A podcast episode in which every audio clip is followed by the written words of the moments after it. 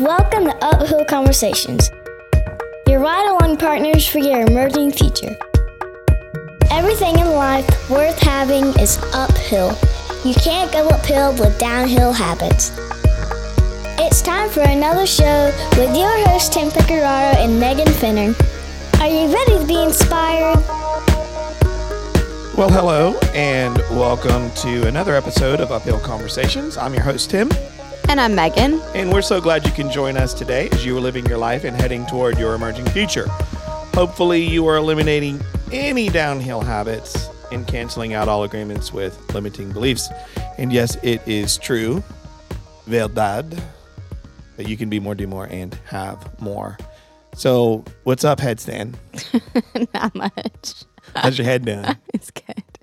You know what I'm wondering? You have a soft spot on your head? No, I have a weird like divot though in the back of my head. Oh wow. Okay. Well, I wasn't it's trying weird. to find some flaw, but no, it, yeah, I was I have, just going by. It's the, really weird. Like so, I have really weird colic. The world record that you didn't break I that know, you would have gotten a million dollars for. It's true. It's true. So you know what I'm wondering? I'm wondering how many people out there. It's the fifteenth day of the month. I mean, how many people have already broken their New Year's resolutions? Because I bet a lot. I hear a whole lot of snapping.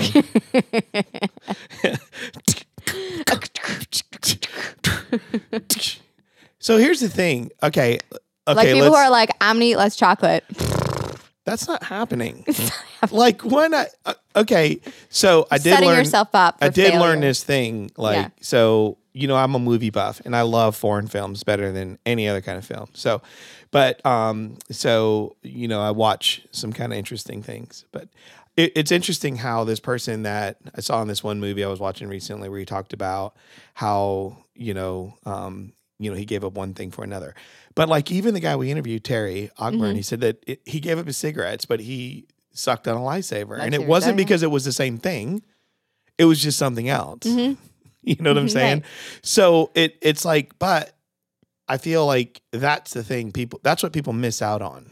It's that if you're going to keep these things, it, it's got to be a desire. It's got to be a real demand on it. Mm-hmm. But you've got to feel something back from it. Something's right. got to happen. Mm-hmm. And if you don't get anything back, right. you're going to just be back at that same thing. It's just not going to change. And you just kind of give up. Yeah. Right. So what's it about? Like, you, you know, those commercials, like those yogurt commercials where it's like, remember it had the like itsy bitsy teeny weeny yellow polka dot oh, bikini. Yeah, yeah, remember yeah. that? And it was yeah. hanging up and she, uh-huh. but that was her goal. Yeah. But then I wonder, like, after the summer, is it the cycle, though, to go back to right. not being able to wear the bikini? Oh, yeah. Well, isn't it like the average American puts on like ten to fifteen pounds during the holidays or something like that? Like eight to fifteen? I think you like you average like negative. I don't. You're always going backwards. Every time I turn, see you, you're going backwards. That's not true. You gain like two pounds, lose ten. No, that's not true. That's like my son, Luke. He gets taller and skinnier. Yeah. Like he could wear like zero clothes, like zero size. But when you go to buy for men, it's weird because they don't have like size zero. Oh, no. And so well, like. Don't even get me started on clothing sizes. Yeah. It's like Eden. My daughter, the only kid I know that's tall and skinny and narrow mm-hmm. hips like her. Yeah. Like her, her leggings can just come right off. Like she needs a belt on her leggings. Yeah. I think the funniest thing is, I don't remember when this was, but not too long ago, Eileen had put on a pair of pants and they just looked like they were really short. They were like eighteen month pants. She's five and a half and they still fit. Her waist is the same size it was when she was eighteen. All right. I'm going to do some unprec- something unprecedented. Yes. I want my question. No, I oh, I'm gonna give it to you. I want it now. I'm giving it to you right now. Okay, are you ready? I'm re- I, okay. I already asked. I have two, what and is I have stall? I have two, What's and I have, well, I'm, I'm trying to you. pick between these two, so I'm ready. I've got it. Okay, so Timothy, what is oh boy, what is one thing you're glad you tried but you would never do again? Whoa. It's a family Once show. Once again, it's a family show. Okay. I was going to say, you know better. Oh, my gosh. Um, hmm. You're like going through the fi- the files right now? Like, oh, my gosh. Yeah. And there's a lot of them flying out of my file drawer right now. Uh, something I would that I'm glad I tried, but I would never do again. Um. Um. Okay. I will say this because I always had a, I've always had a sensitive tummy mm-hmm. um, ever since I was a little kid. Yeah. Um, I have travel anxieties. Like, not that I don't like going anywhere, mm-hmm. but like because of comfort or proximity and like uh, near what's comfortable for mm-hmm. me. So I have a hard time. Like, you have tummy troubles. Tummy troubles. Troubles. Mm-hmm. And, mm-hmm. and so ever since I was little. But I also like anything that gets too peppery, spicy, or whatever. Mm-hmm. So one time I was in Central America and I tried some food that, um, let's just say, um, had more spice than, first of all, the people I know that love the most heat yeah. wouldn't do this. Yeah. But it smelled so good. Yeah. And they were like, just take a bite. I mean, what's the, like literally. So I'm talking to these people who are, it's in Spanish yeah. and they're like, just take, it's just a bite. Yeah. Have some bread. You know what I mean? Like put some. Mm-hmm. And so I did that. And literally for the whole week I was there. Um, it was, um, you had time. I had a lot of, I had a lot of problems. So I'm glad I tried it. Yeah. Because it was a very traditional thing, but had mm-hmm. a lot of heat. Yeah. And it was good. And the thing is, is I like spicy food. Mm-hmm. My body just doesn't like it. Yeah. And it's not like something's wrong with me or anything like that. It's just, it doesn't work. Yeah. And so I feel bad. I'm the guy at the table where everybody's like, oh, let's have all this with this curry and all this like spiced up stuff. And I'm the one that goes, I can't eat that. Yeah. And they're like, what's wrong with you? I'm yeah. like, I can't eat you it. You have a like, sensitive tummy. I would love to eat it. Yeah. It, because the thing is, most people think I don't like the way it tastes or feels. Mm-hmm. No, I like it. Mm-hmm. I just, my body just re- has, since I was little, yeah. has rejected it. So it was a weird Central American trip. Yeah. And all I can tell you is I would, I'm glad I tried that. Yeah. But I would never, ever do that again. Like half a jalapeno pepper is yeah. like way too much for me. Yeah. That's funny. I mean, not funny because I'm sure it wasn't funny at the time. And actually, jalapeno. So. Um, okay, so we've got a great guest today. We do, Mister Lee McDermott, mm-hmm. someone who I met, which was great because in our little reunion and our time of talking, um, it was really cool uh, to sit with him again because I, I hadn't seen him in I don't even know how long. Mm-hmm. He's um, he works with a very good friend of mine uh, that's in ministry as well and uh, that I've known for twenty plus years. The guy that shaved my head for mm-hmm. the first time when I was trying to go through some some change. And uh but yeah, it was really cool. And um he's just a really great down-to-earth guy. And and I was I had jean jacket envy. he had a, he looked great in his jean jacket. Yeah, I did. So I'm I, I, I hated it. I was like I was like, my jean jacket doesn't look yeah. like that on me. No, he looked Isn't yeah. that kind of weird? Yeah. I was like looking at him like that. Yeah. He's uh, probably going to listen to this and be like, what? But I liked him in his jean jacket. I was like, yeah. dude, that jean jacket is oh, that's good. Nice. Uh, no, I really enjoyed having him on the show. I, I think one thing that was really neat um, that the guests wouldn't know unless I revealed this is he um, he came in and was really sensitive and kind of, you know, he is a guy who he's a believer in, you know, in Christ. He's a Christian and he has a very strong faith and he He said, you know, I want to make sure that, um, you know, I'm doing what is best f- for your listeners. And I think that that was really great is because he wasn't thinking about what what he wanted to share. He didn't really have an agenda. He wanted to make sure that he could um, give the best thing possible to our listeners. And the great conversation we had with him, just like any of our guests, is we said, you know, we just want you to be who you are. And just share that with the world, and um, and he did that, and I thought that it was just great. And I and I feel like, and for those of you listening, you know, you may have some reactions. We have listeners all over mm-hmm. the globe. You know, we look at our analytics. We can't tell you exactly where, but I mean, you know, I mean, we can like nations, continents, everything, mm-hmm. but we. we know that people have different beliefs. And yeah. what I love is that's the power of us being people is how we show up with our belief systems. Mm-hmm. And he, you can just see, he just embodies that. And yeah. he shares from such a real peaceful place to where my thing is, is this is like, you know, I don't care how much you know until I know how much you care. Number mm-hmm. one. And the second thing is this is, you know, when, when I've spent my time learning about you, right. Mm-hmm.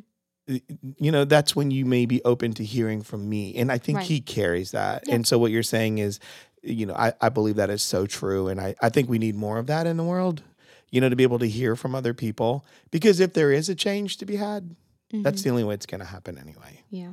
So, hey, we would love to hear from you. Always connect with us at Tim at uphill conversations dot co or Megan at uphill conversations dot co. You can find us on the web, the interwebs, in this big twenty eighteen year of New Beginning, uh, uphill conversations dot co. Or please listen to our other one, our Uphill Conversations with Young Professionals, U C Y P dot co. And on the Twitter. Yep. That is at Uphill, uphill Combo. Combo. And mm-hmm. on Instagram. At Uphill Combo. Uphill, yeah, at Uphill Combo. Oh, my gosh. And so, uh, yeah. And Facebook, you can find us. And the book Uphill of, Conversations. Yeah, book face. So without any further delay, let's jump into this episode with Lee. Welcome to the show, Lee. Um, I think it would be awesome if you could um, tell our guests a little bit about who you are and how you're showing up in the world. Well, my name is Lee McDermott. My my current, you know, kind of nine to five job in life is the campus pastor at New Spring Church here in Greenville, South Carolina, and um, you know, showing up in in life. You know, my my journey basically is, you know, kind of. The, exiting high school, loving music, math, science, pretty much everything, going to Clemson to study chemical engineering. Okay. W- which is that's, what I, yeah, that's that's like a that's different. Yeah, oh, yeah. yeah. I, the, yeah, no one would draw that line. Sure. No. If you're if you, you know, like it's a product of having a dad who's an engineer but also wants you to be very well-rounded. You know, like growing up, we want you to be great at, you know, using a shovel and an axe and a hammer, and also we want to let you, you know, make you take lessons to learn how to do waltz and foxtrot and everything else like that. So it's like my, my and the my, Charleston, right? My my dad was he absolutely pushed my brother and I to, you know, his phrase well-rounded. He wanted us to be very well-rounded people, but the curse of the well-rounded person is what do I do now? Mm-hmm. Oh. It, you know, yeah. So the exiting high school, going into Clemson. Um, you know, studying chemical engineering, found myself three semesters in kind of a major crisis of faith and f- had this supernatural moment feeling like the the voice of the universe, you know, Jesus Christ speaking to me saying, it's okay, son, you leave this all behind, follow me. And so that transformed me. And I, what awakened in me, again, was this kind of purpose to help serve and build the, you know, ancient, mysterious, beautiful bride of Christ, the church, through music. Now, in my, you know, in my estimation, that meant, you know, kind of wearing a suit every Sunday and, you know, becoming a choir director and doing all that stuff. But um, so I've transferred to Anderson University, studied, you know, was basically focused on choral conducting and stuff, and then started it with this little church. Wait a second. So that you know, means you know Brandon Gilliard and Alpheus absolutely. Sanderson. Absolutely. Oh, yeah. You know, Brandon, he used to travel with me yeah. with bands. How about that? And Alpheus, like, those, yeah. these are guys that are... Those guys are real musicians. Yeah, they're incredible. Well, those you know, are real musicians. Well, my son, by the time he hears this, he'll ha- he will have received his... I got an email. He'll ha- He will have... he would have gotten his first acceptance letter uh, to Belmont University. Wow. And he's an incredible, he's hey, stolen my guitars. I love it. He plays all of them. And yeah. he's like, he frustrates me and other guys that are just really good. Mm-hmm. And he makes us look bad. Yeah. So Brandon Gilliard and Alpheus, and then his brother yeah. Marcus, who yeah. played with Prince, right? And who all these guys traveled with me, but they are yep. we all went to college together. Yeah, and they're yep. they they talk to him, which is great, and I let him build his own relationship with them. That's I believe awesome. That's the important thing. So it's really oh, yeah. cool. I didn't even know, man, that yeah. you. That's a- awesome. Absolutely, we were all in college together. I mean, lo- I love you know each one of those each one of those guys and. You know, it's funny when, when college is kind of over, we all kind of like go into right. our own separate ways. And, yeah. But we still stay connected. And, and um, I'm a huge fan of those guys. They're amazing geniuses.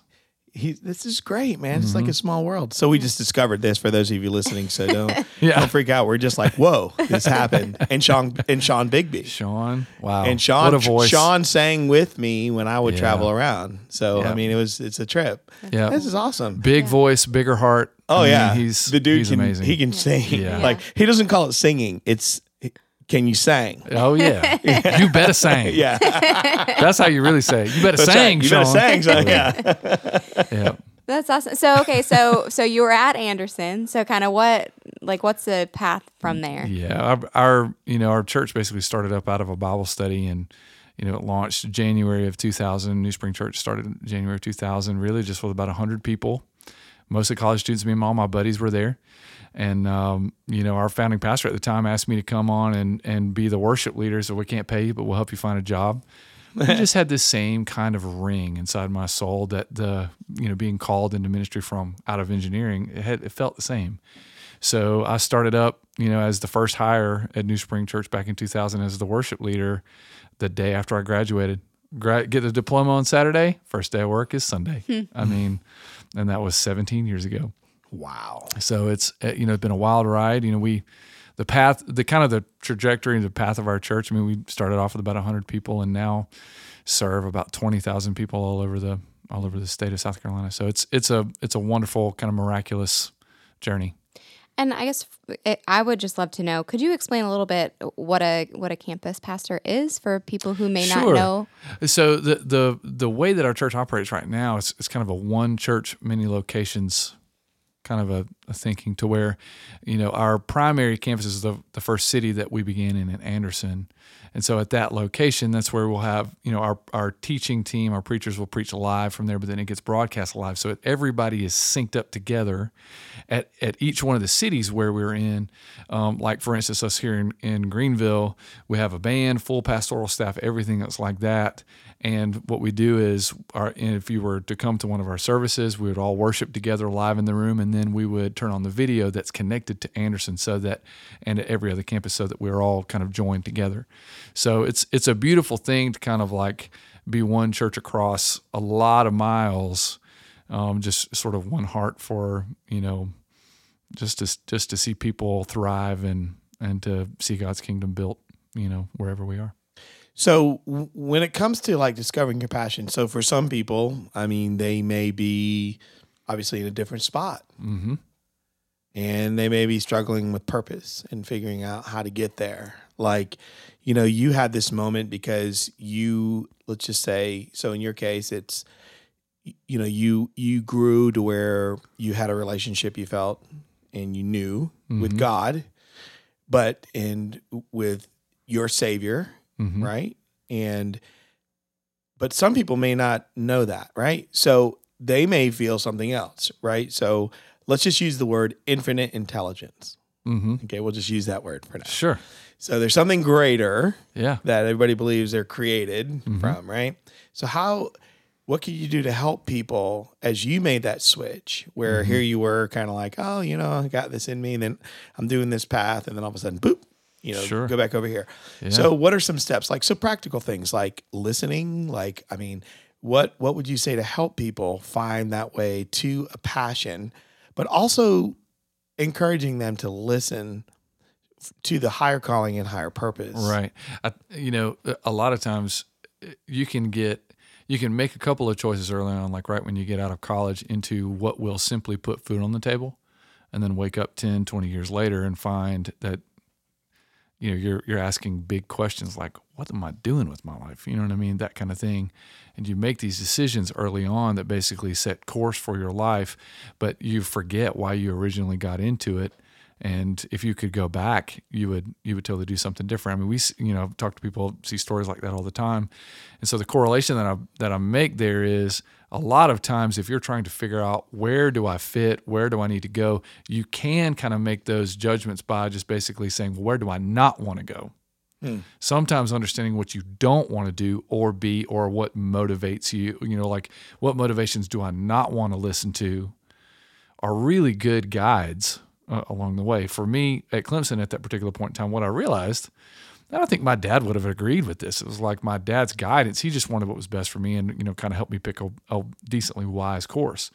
But when I got into it, what I realized is I was living someone else's path. You know what I mean? Right. The day in, day out of all that stuff, it didn't make me come alive at all. I wanted to, you know, I'd rather set my head on fire than, than do some of the things that, you know, I was, I was thinking about doing. And I, and I remember thinking this, I am trying to force myself to understand these processes and this way of thinking all just so that I can have a decent salary. Yes, that doesn't make it's, sense. It's all just for a kind of, it's all for a middle class income. Why? Right.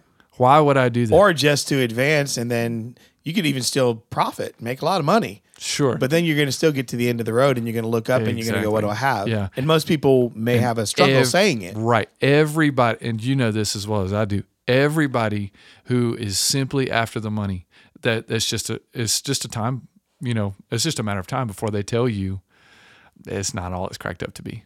You know, yeah. chasing the dollar, ah, you know, when you finally get all the money, those are the people who are who really have a crisis of identity, a crisis of faith, a crisis of, you know, like, you know, all of the wreckage of that that path is clear. And so I think when, you know, when you ask the question, how do you help, you know, like what kind of practical steps can you invite people on just to, you know, to help them discover what that is? Obviously, from my perspective, the infinite intelligence, you know, I would say slow down long enough and simply ask the question, God, if you're real, will you please help? Will you please tell me, why did you put me here on earth? Like, why? It, most people, they're just moving so fast, they don't even take the time to to ask that question. And I just believe, you know, in my, in my you know, faith journey, the the things that I believe about Jesus Christ, about about God, is that He is good, that He loves you, that every single human being is endowed with dignity and purpose and beauty. And so if you just said, you know what, on this Thursday afternoon, I'm going to go to a coffee shop. I'm going to sit for about two hours with a blank piece of paper, and I'm just going to ask the question, God, why am I on earth? If you are who you say you are, would you just talk to me a little bit? I've never seen, I've never heard of anybody asking that question and not getting a life-changing answer. Because, mm. I mean, you know, we share the same faith. Right. So, like, anytime I have ever asked a deep, soul-searching question of God, silence is typically not what I get back. Right. I may get back something difficult, you know, yeah. like, I want you Which to is, make yeah. this course, whether it was yeah. scary. Yeah. But what you also get with that is this little deposit of peace, enough just to make you feel a little bit giddy and think, maybe anything is possible. Maybe I could do this other thing that I never thought I could do. Maybe I can break loose from all of the chains of somebody else's plan for my life mm-hmm. and chart a different course. So, I think which is scary. It's extremely scary. It scares people. Yeah, but I would imagine to the people listening to your podcast, they're willing to. They're looking for the yeah. scary thing. Yeah, they are. They're looking for the scary. They're yeah. looking for the what's the wildest thing I can get my hands on to be more, do more, have more. And my advice to anybody who would just, you know, if they're sitting across the table from me, the thing that I would say is, God absolutely knows the answers to all of those questions for you. If you can slow down long enough and ask Him a question and dare to believe, A, that He loves you enough to talk to you, and B, that He is smart enough to have the most ideal answer to those questions.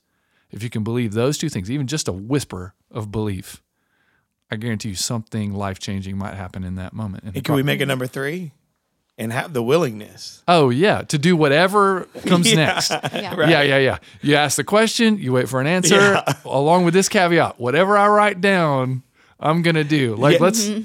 There was a, there was a guy we interviewed, Terry, yeah. that was a couple of days ago, and he, his father, he grew up in a military home, and one of the things he said was, like, there's three seconds that exist between courage and coward. Yeah. Hey, that'll preach. Yeah. Yeah. But you know what I mean? Courage and coward. Yeah. Yep. You know, and it was like, that hit me because I've, you know, I've been known to say in the past, like with my children, I have three kids, you know, and so mm-hmm. if there were twelve kids I was watching and there was a car coming down the highway or down my neighborhood and I got mm-hmm. twelve kids in the road, I can tell you three kids mm. that I'm grabbing. Oh, yeah. I'm going to try to grab more. Yeah. But there are three. Mm-hmm. Like, do you understand what I mean? It's like, it's like, it's like that little, like that's going to happen. Mm-hmm. It's the same thing. Like if, you know, I mean, I know you, I know her. If someone, I mean, if there sure. were four people trying to attack the two of you, yeah, I know within that three seconds, I mean, courage is coming because sure. mm-hmm. that's just how I'm wired. Hey. And I built enough of that inside of right. myself. And, and so to your, to your illustration, love is the rocket fuel that gets you in the right direction inside of that three seconds. Right. right. It, it's lo- love is love is the rocket fuel on that. Mm-hmm. And so. Yeah, yeah. And I mean, and I think you said you've got, what was it, like three choices. You can hunker down and you can just wait for it. Right. You can run Right. That was the other way. Yeah, retreat. You know, yep, we're on retreat. Or you can make a decision to be brave and yeah. to face it and yep. to do something about it.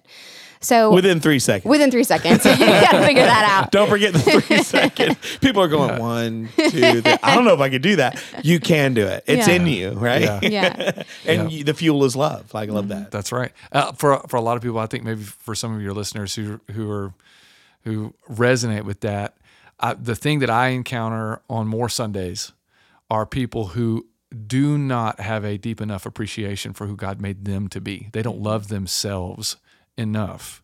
So that's that's the marker. When something crazy in life comes up, they don't believe that. They don't have enough courage to be able to step out into something new. They don't have enough courage to like kind of run off and self-sacrifice, all of that stuff. It all comes back to love. How much do you love who God made you to be? How much do you love you? When you look in the mirror, do you see regret? Do you see not good enough? If you see love when you look in the mirror for yourself, you're going to take courage and you're not going to feel like the risk is so high when you jump into the next thing. You're going to believe, you know what? I think I can do that thing. Mm-hmm.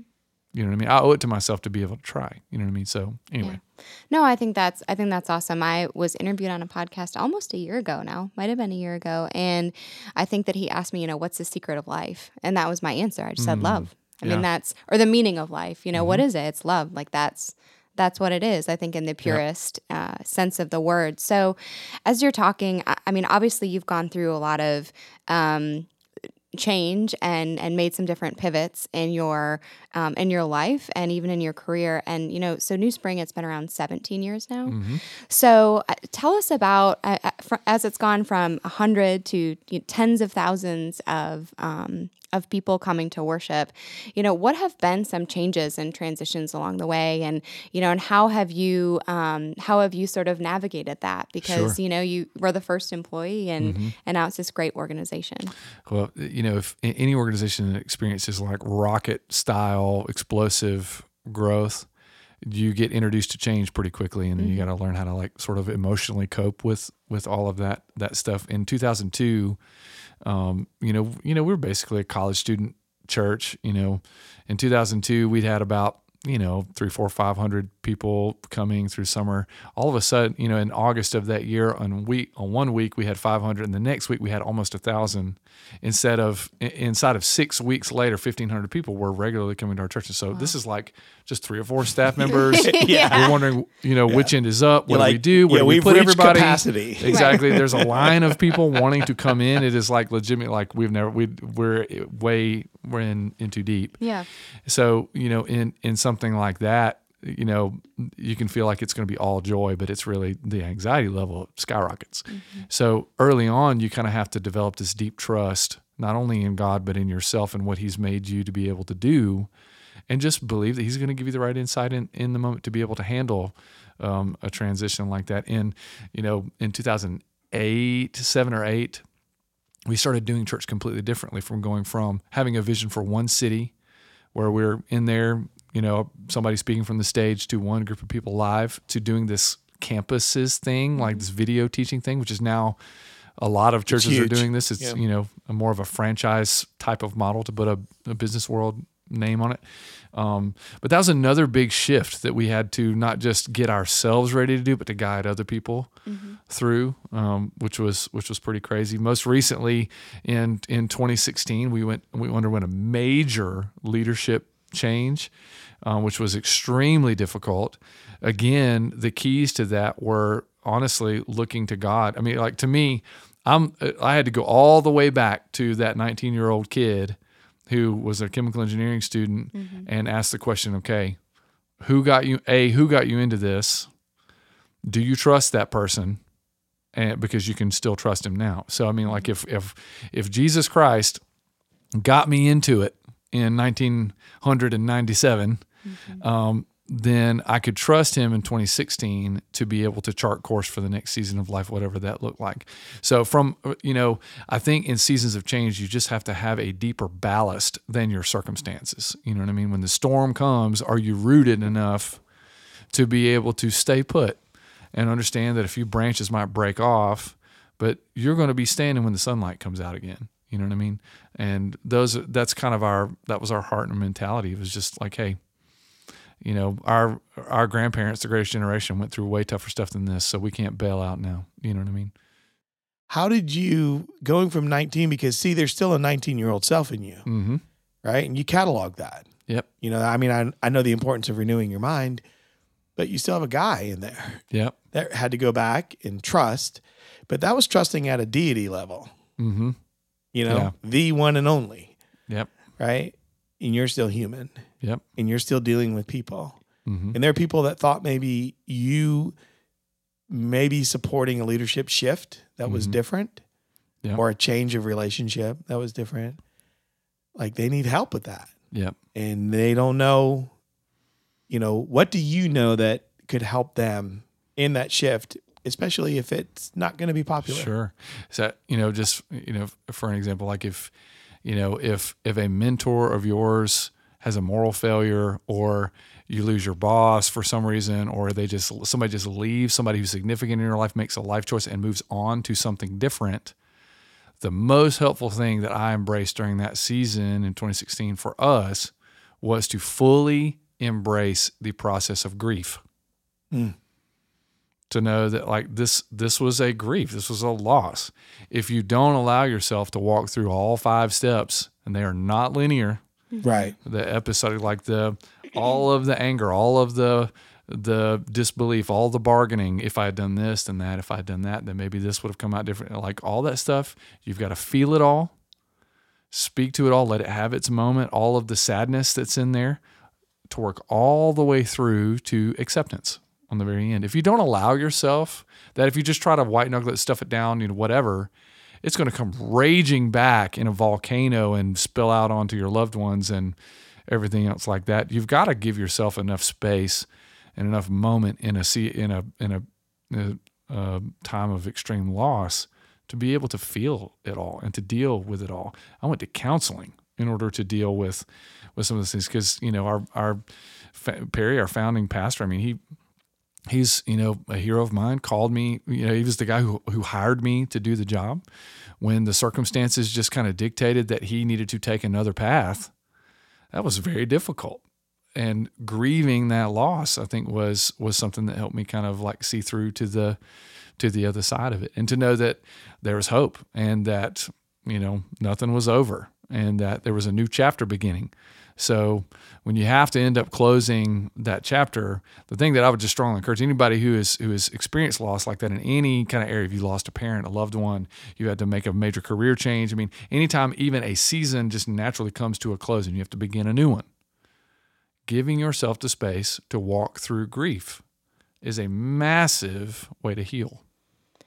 So if you find yourself in that situation, I think that in America and in our culture, I don't think it's necessarily socially acceptable for people to do that, sure. especially, yeah. um, it, excuse me, even in just very patriarchal things where, you know, the man mm-hmm. is supposed to be the strong head of home or, yep. um, so, so if you find yourself in that, or even a, as a female in business who you don't want to show weakness, mm-hmm. what encouragement or advice would you give to somebody? Because I think they do need to do that, yeah. but how can you allow yourself to be vulnerable, or how do you speak that out to other people mm-hmm. in our world where maybe that isn't something that other people view as okay? Sure.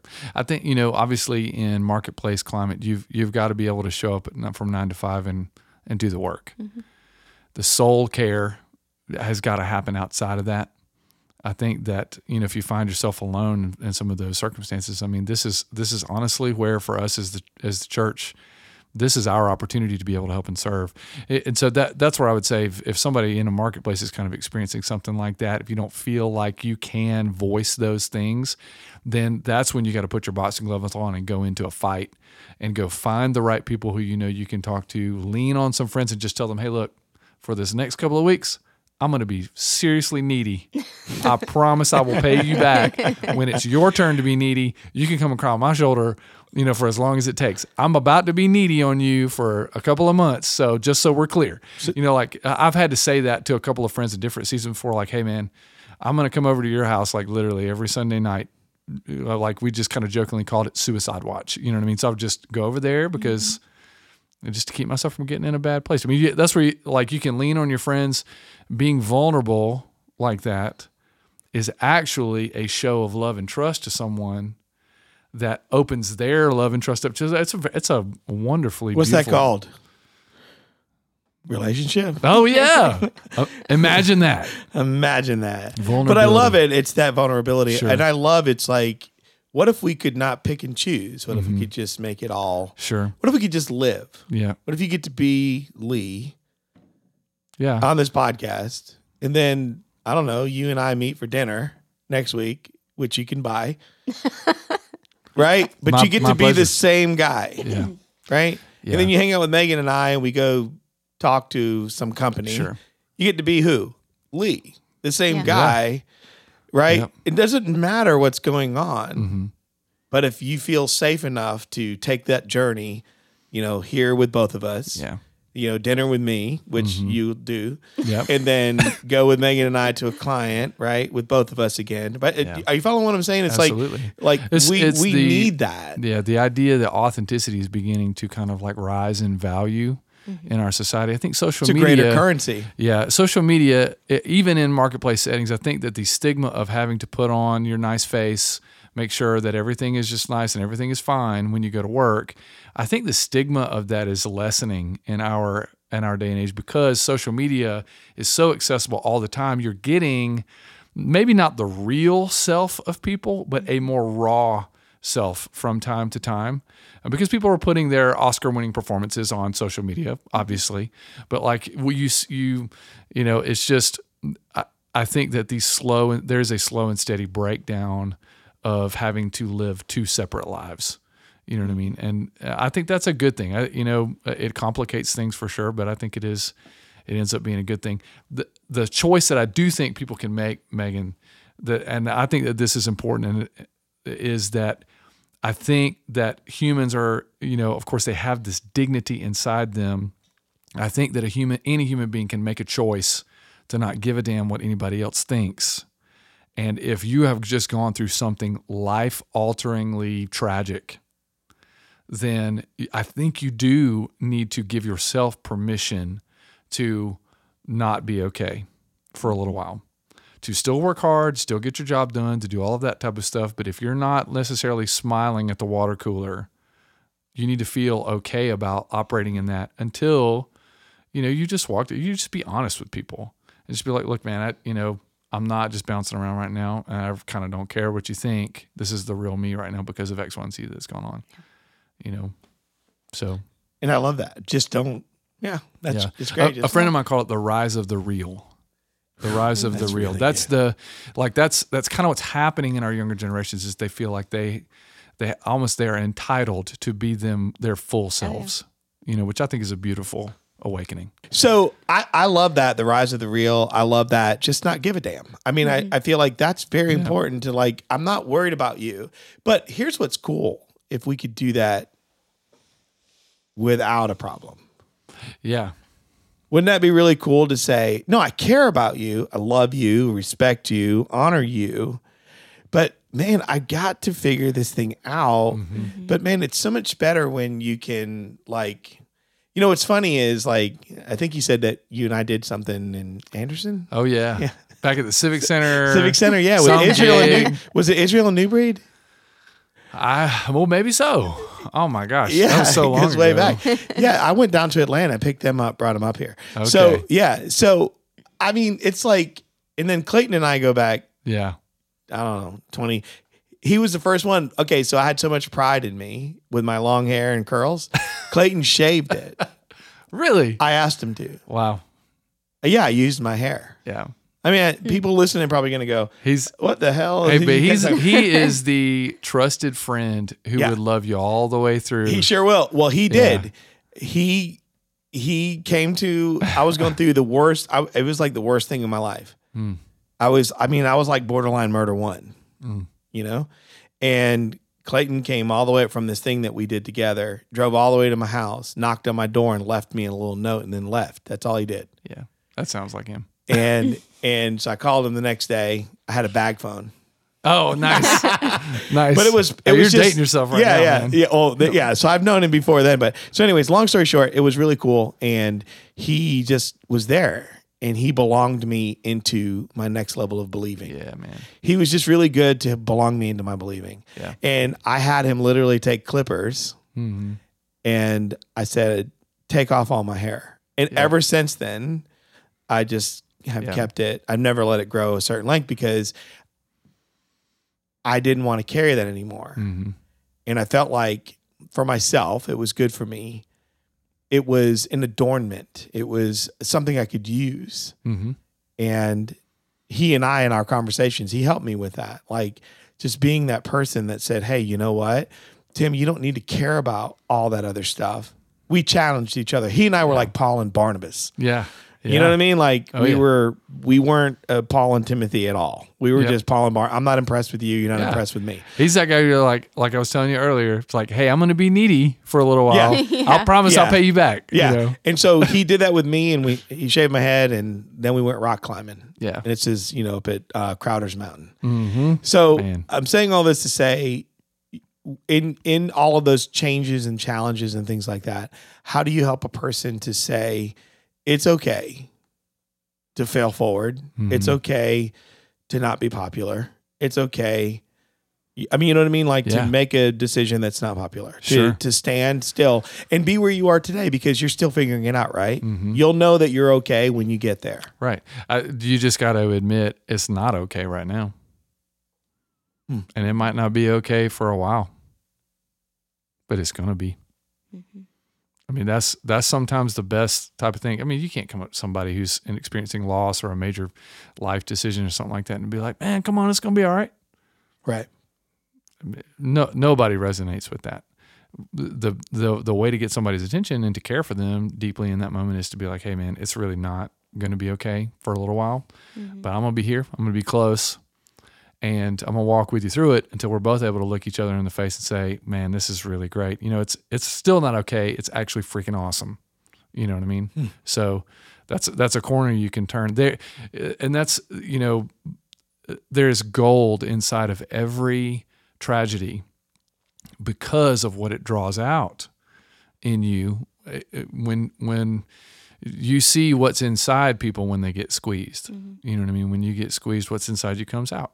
You know, and the only way to truly manage that well, to grow from that, to walk through that is to have some people around you who will hold your hand through it, who will, you know, let you be vulnerable and without judgment, that kind of thing. So, yeah. Uh, so, I mean, obviously, you know, our show is called Uphill Conversations, mm-hmm. and um, we kind of get that name because we believe that everything worth having in life is uphill, but you can't get uphill with downhill habits. So I'm curious. I mean, you shared a little bit about the journey and some of the challenges, and um, those were big things. But mm-hmm. recently, have you faced any uphill challenges? And if so, how did you overcome them, or, or are you still on the climb? Yeah. I mean, I, I think it, it's always a climb to, to, to some degree. The, you know, I, I just recently took this, this role as Greenville campus pastor, kind of moving from, uh, you know, I was doing some things centrally for our church, but my wife and I had lived in Greenville for a little while. Taking this new role is totally different, totally different world. Um, and, and so a lot of the challenges there, they definitely have felt uphill, but the beautiful thing about it is I feel like I got the wind at my back while I'm moving uphill. Um, the the disciplines inside of it, I think that, you know, if you're talking about what kind of things can you do to order your life so that you're, you know, you you keep momentum going forward. I think in, you know, for me, and and this is my wife's strong encouragement has been honestly to do the things that will take care of me and her and our kids first, just from a soul care perspective. So that sounds silly, but five a.m. every day, that's when the alarm goes off.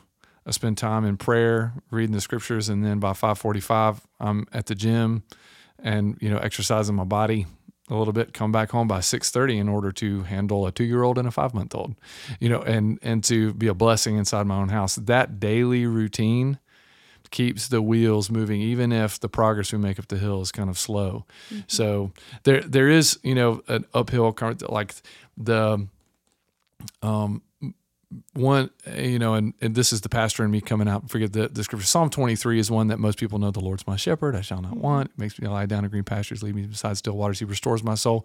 He leads me in paths of righteousness for his name's sake. Talking with this Messianic Judas Israeli guy, we're talking about like the pathway up the mountain is a, is a circular pathway. Yeah. Mm-hmm. Yep. And so you find yourself moving in circles in in life.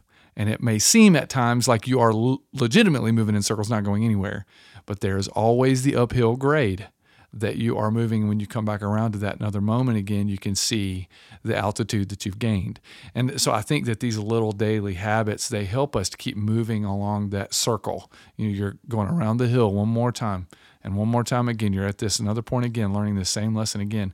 So that that's where I feel like, I don't know if that answers your question in the right way, but those like basic kind of life care things are, I feel like, so important in order to keep you focused and moving when your day might have ten, I mean, every single day might be totally different. For somebody like me as an artist, I'm not naturally disciplined at all. That's definitely what? a learned thing. What yeah. are you talking about? I'm telling you. yeah. I mean, but, you don't have a Franklin planner? Oh, geez. I, I I really do feel like, like, if artists want to make great art, they've got to employ discipline so that yeah. they can just be sane humans fit for society.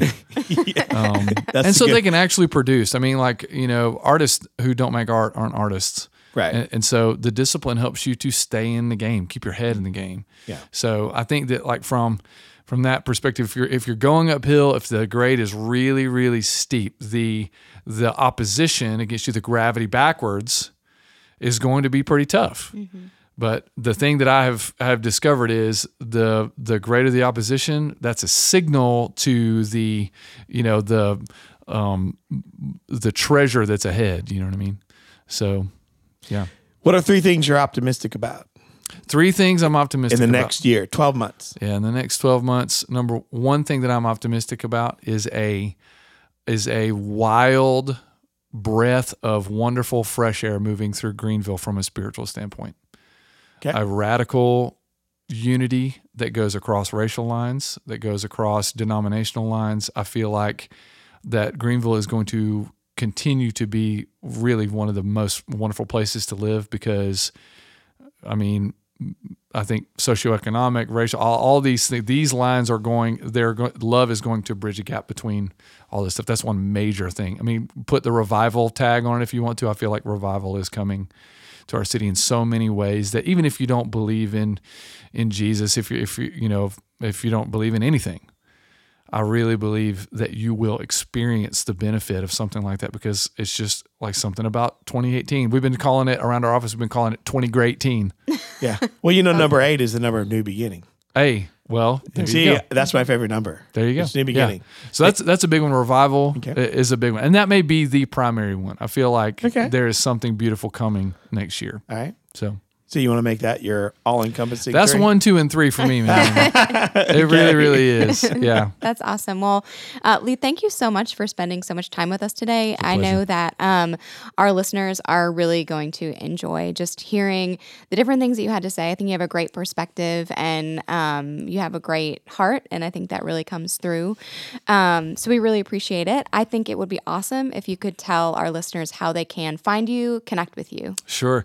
Uh, I mean, you know, if you're in the Greenville area, I'd love to meet you personally at our church on a Sunday. At, at some, dinner sometime. With us as well. at, at dinner that with you're us. Taking me to. That's right. That's right. Um, I didn't tell you where, though, did I? No, no. I mean, I'm hoping it's Waffle House or McDonald's or something. Nah, bro. Um, but probably we're going to Husk is probably what's happening. No, but um, I'll do white, I'll do the White Duck. Oh, yeah. Cool. White Duck Tacos. I love it. Yeah. Yeah. But we, uh, it's on. The, the other place you can get a hold of me, Lee, at Lee McDermott on Instagram is probably, is probably the best. And if you're okay with seeing lots of cute kid pictures, um, you know, so that's, that's pretty much it. Well, man, we love this. You don't have to take me to the White Duck, but you can. And this, I, I hope you've enjoyed your time and we've been, been awesome. You guys are great. Hospitable to you. And you've enjoyed it, laughed a lot. Yeah. Go home, something to talk about to your kid, even the youngest one that may not understand. Then they can meet me, right? Yeah. After our White Duck dinner. Uncle Tim. Yeah, I can go with Uncle Tim. So anyways, this has been another episode of Uphill Conversations. Um, it's been a great conversation with our friend Lee McDermott. Uh, always remember, you can be more, do more, and have more. Your reasons for being, doing, and having are for you to figure out and no one else. Always remember, your current condition does not match your emerging future and never will. Anything worth having is uphill, but you cannot go uphill with downhill habits. But most importantly, you will see me, Megan, and Lee on the hill. You've been listening to Uphill Conversations. If you'd like to hear more, subscribe to the show at uphill conversations dot co. See you on the hill.